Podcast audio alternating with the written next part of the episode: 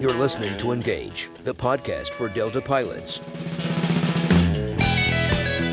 Today's guests Nick Hoefer and George Strehlow, Chairman and Vice Chairman of the Scope Compliance and Analysis Committee. Here's your host, Ryan Argenta. I'm here with Nick Hoefer, George Strehlow. They are both chairman, vice chairman of the Scope Compliance and Analysis Committee. That's a mouthful. In short, scope is dope and it affects our careers. Whether you've been here for 30 years or 30 days, scope affects your job. It affects the industry. It affects your seniority. It affects the seat you hold, the airplane you fly. And if you feel you're stuck in a position that you shouldn't be in, I bet scope has something to do with it. Gentlemen, thanks for being here. We appreciate it. You bet. Yeah. George, I want to start with you. How does scope affect each individual pilot, especially if you've been here for a handful of days or months. Everything we do is a seniority based system. And that's what determines everything. Whether you can have a day off or whether you can fly a trip or get a green slip, it all has to do with your seniority. And what scope section one of our contract tries to protect is that seniority. And the reason it's section number one is that no other section of the contract is relevant if we're not flying the airplanes. And so scope says that all Delta flying will be done by Delta pilots, and there's limited exception for subcontracting with the regionals, joint ventures. But the reason that scope's important to even a guy that's a new hire is that if we're not flying the airplanes, then no other section of the contract applies. And so in times of growth, it's good when we're hiring all these pilots, but we saw during COVID that our partners took on a disproportionate amount of flying through joint ventures, that the regionals did a disproportionate amount of flying in the recovery, and that the main point of scope is to make sure that Delta mainline pilots fly as many as Delta passengers as we can. So it's not necessarily just wide body flying. It's also protecting us from regional flying, outsourcing jobs to foreign carriers. We've heard a lot of buzzwords like joint ventures, code shares, partnership. Delta typically is all about that, right? And you guys are heavily involved in that. What happens when that is not abided by? The way Section 1 is written is it says all flying must be performed by Delta pilots. And then we give the company exceptions and we say, if you meet these conditions, you will be permitted to do something else. And so I have kids at home, and if their room is messy, I go, you cannot watch TV unless you clean up your room. And if they don't clean up their room or they just partially clean up their room, they don't get to watch TV. And so when we have these scope violations, what you typically find is that what the company didn't do is they didn't meet the condition that allowed them to use non-Delta pilots for flying. They didn't clean the room. They didn't clean their room. But they're watching TV. Correct. So what's the remedy? What do you do? What's the process? Right now, the process is that we have to take it to an arbitrator. And this is an uninvolved third party. And it's the grievance process. And it's a very lengthy process the company violated the contract. They didn't live up to their end of the bargain. When it comes to violations of scope, it's the company that's 100% culpable for the violation. And sometimes the violations are intentional and volitional violations, sometimes they're accidental. But on the scope committee, we believe that every violation needs to be contested and we fight, no matter how big or how small. In our eyes, it's unacceptable. Give me a brief example of a violation of the process or the remedy A very simple, sort of cut and dry one was when we got our first A350 deliveries, there were insufficient pilots trained on the A350. And so instead of the company trying to use Delta pilots to fly that airplane from Toulouse to Atlanta, they went out and they used Airbus pilots. Oh, I remember that. To fly that 350 from Toulouse with a Delta flight number and a Delta call sign all the way to Atlanta. And they knew they were violating the contract. And so we took that to an arbitrator and that arbitrator decided that was not something that the company could do, and that should there be another violation of this sort, um, there would be consequences. Okay, so the, the company didn't clean their room, but they're watching TV, right? They didn't use Delta pilots to fly a Delta operated flight. What is the remedy? Is it money? Is it a slap on the wrist? What's a remedy? So, in that case, that was just one flight, right? In the case of, say, Korean Air, where you have Korean Air perform flying carrying Delta passengers that wasn't permitted in the first place because the company did not live up to its end of the bargain. Um, that that was a lot of flying. There was a lot of passengers carried between specifically Delta hubs and Korea on Korean Air. And so what we did is we looked at that flying and said, look, this is the, there's thousands of flights here where Delta passengers were carried on planes operated by Korean Air to Atlanta, to Los Angeles, to Seattle, all these Delta hubs. And the harm is that in order to perform that flying, Delta would need more pilots. And in order to need more pilots, you have to put on an AE. And an AE is really the thing where the one place where you, as a Delta pilot, get to spend the currency that you have, which is your seniority number. And you get to chuck it into the pot and see if you can't make a better life for yourself.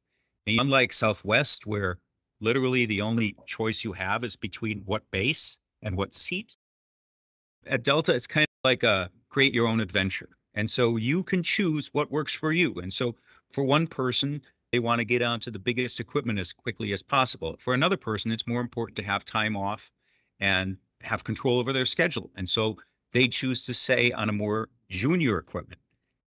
The mechanism that makes those choices available to you is, the AE process, where you get to use your seniority number and find what works for you. So if I understand this correctly, so scope seems pretty convoluted to the layman, to the line pilot, myself included. If I understand this correctly, if the company is outsourcing Delta pilot jobs to its partners, Korean Air, Aeromexico, Air France, etc., then there are foreign carriers flying Delta passengers.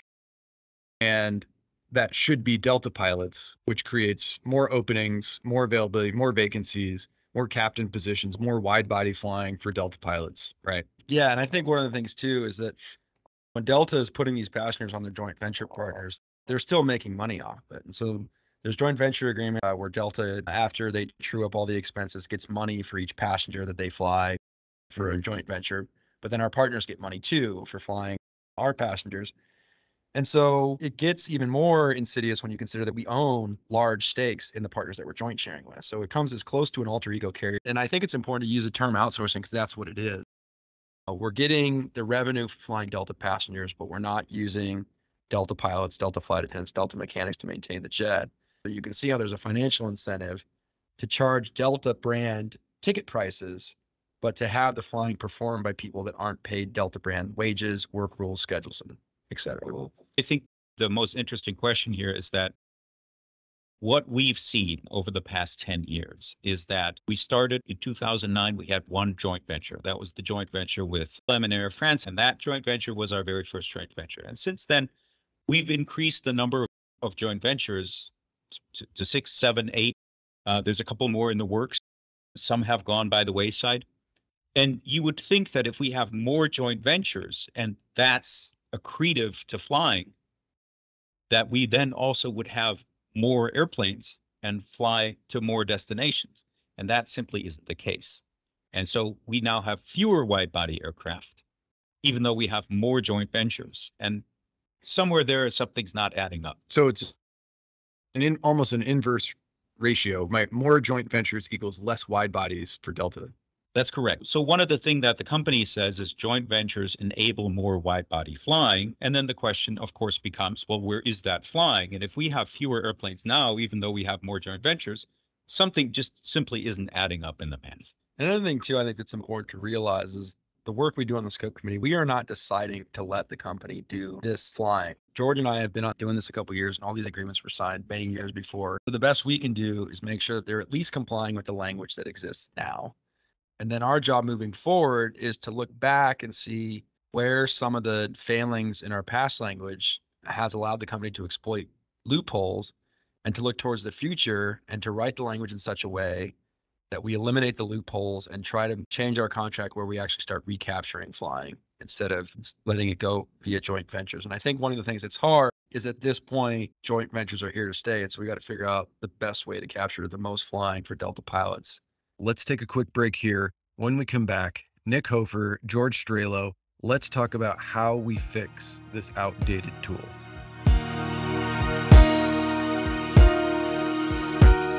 Yeah, yeah. Welcome to Atlanta, Jack and Hammers and Bows. Back to the Mac Engage and Jack and Podcast the wants to hear from you. Send us your questions through the MEC. DART system at who dart.alpa.org. was me, I You have questions, we want answers. room, in the cuts You're listening to Engage, the podcast for Delta pilots. I split your spleen. As a matter of fact, I split your team. We're back with you from Atlanta, Georgia. We're talking to George Strehlow, Nick Hoefer on Scope. How do we recapture flying for the Delta pilot? It seems to me that if you have a negative ratio of joint ventures to less wide body flying, less routes for us, isn't there a simple if they fly one, we fly one? If they fly two, we fly two? Yeah, and that would be the simplest measure for us to recapture flying. Because if we grow one for one, the percentage where our flying is at right now, we're flying less than 50% of all of our partners put together. So if we do a one for one, we would actually be recapturing flying. And so any agreement that comes down in the future needs to have that benefit or that guarantee that our partners won't disproportionately grow more than us. And then also on the flip side, when they draw down, it's got to be a one for one drawdown because it's all good if we grow one for one, but if we shrink at a disparate ratio, that doesn't protect our pilots either. And that's been the case in the past. So in the past, global financial crisis, all the airline flying drops down. The pie gets smaller of flying.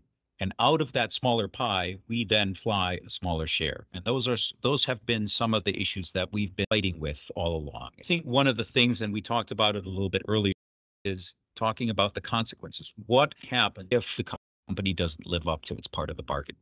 And so traditionally, we've been hesitant to spell out a consequence or a remedy because traditionally the way we've looked at fixing some of these things are with money.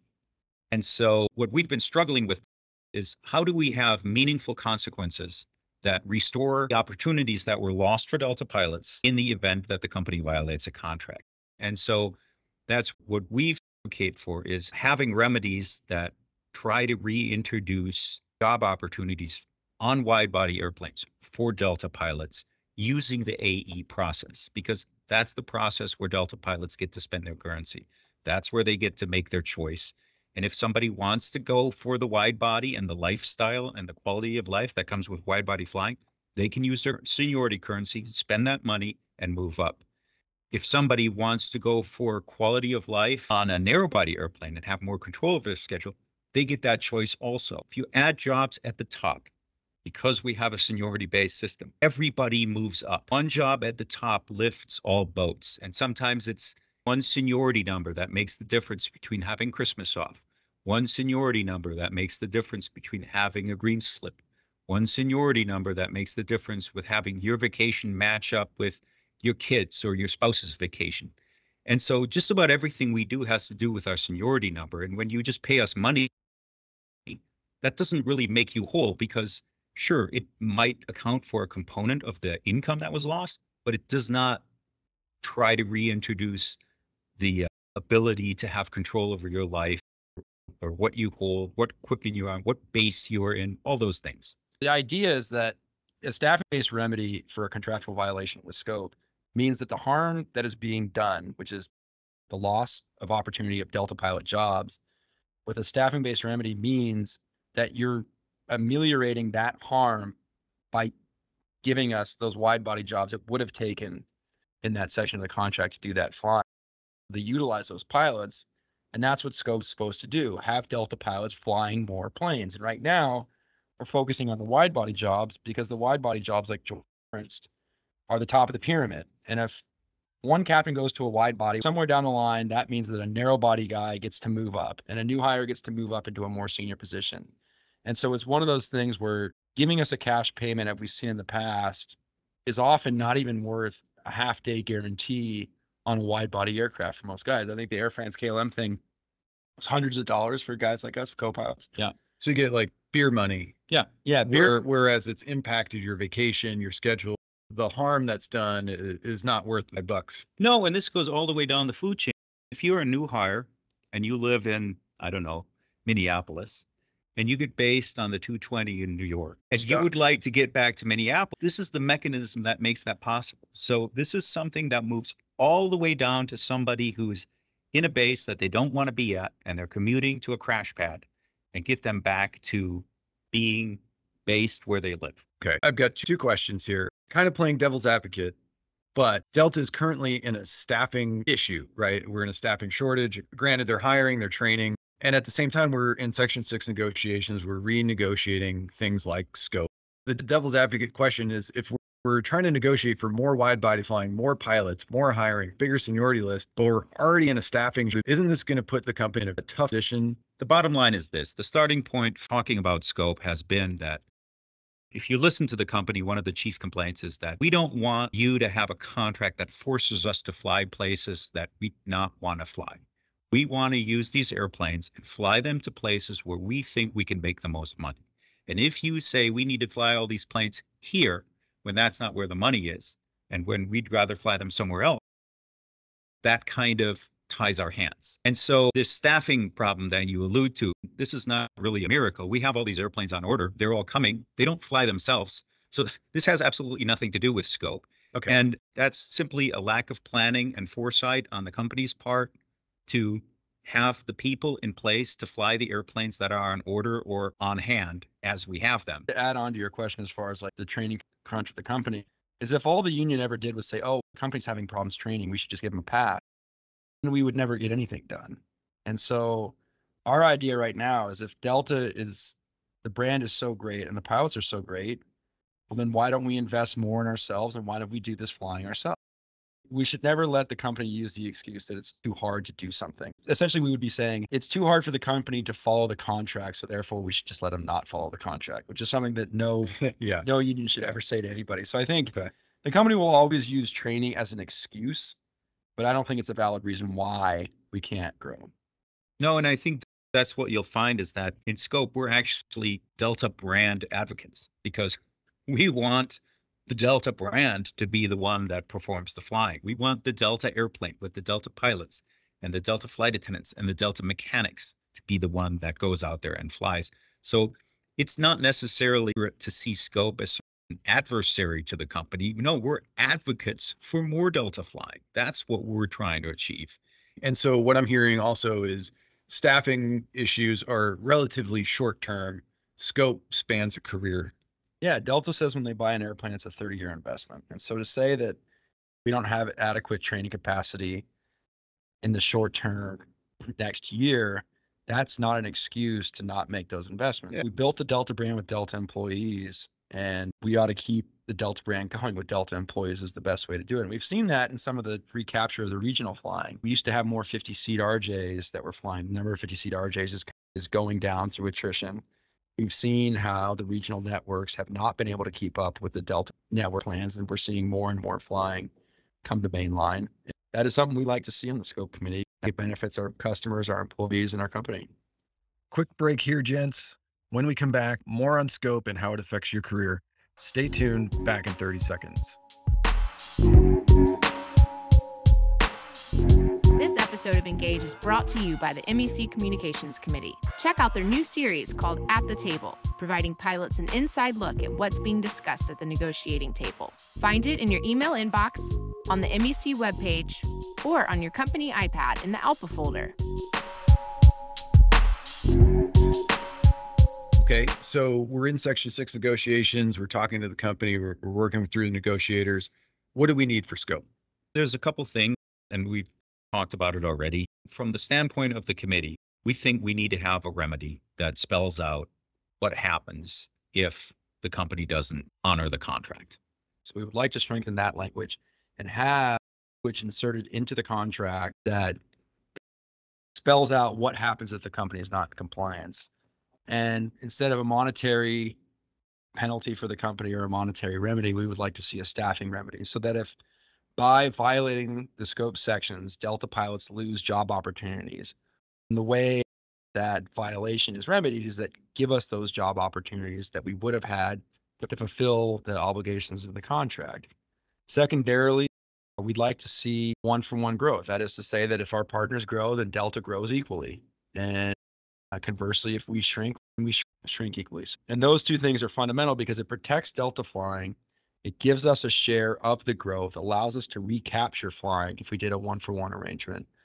And then if the company does not live up to its obligations, then there's an immediate response built into the contract to punish the company for not doing that. So that's a remedy that would actually affect and impact all of us. It would remunerate every pilot versus 35 bucks in your pocket. Yeah. Then also it would incentivize the company to follow the agreement, which is what we want, right? Sure. They- post a speed limit on the highway, but if you're late, then you're willing to accept the risk of getting a speeding ticket and you say, well, I'll just pay the $200 ticket and I've arrived on time. If the police really want you to just follow the speed for a particular safety reason, then the remedy might be different to get you to comply with the speed limit. Yeah. Look, Delta pilots don't follow the contract, there is an immediate response, from the company.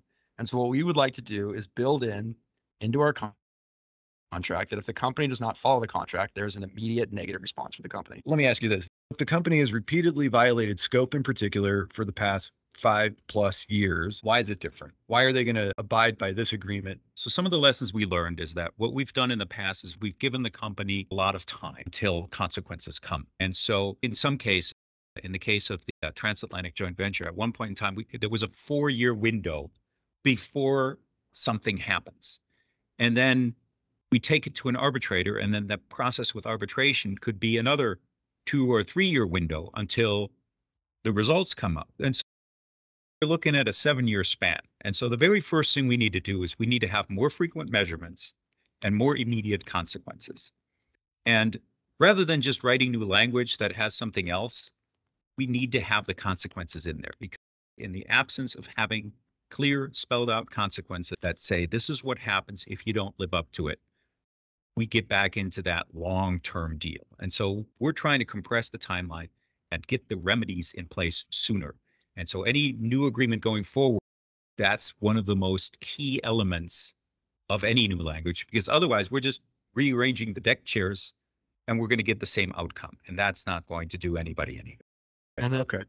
Additionally, yeah, one of the things we seek to do with new contract language is eliminate the ambiguity of the loopholes. If we formulate new contract language now, the company will have less loopholes and be able to exploit the ambiguity less going forward. If all this stuff is codified in writing, it becomes a contract violation versus a contract dispute, which an arbitrator may or may not even find in our favor.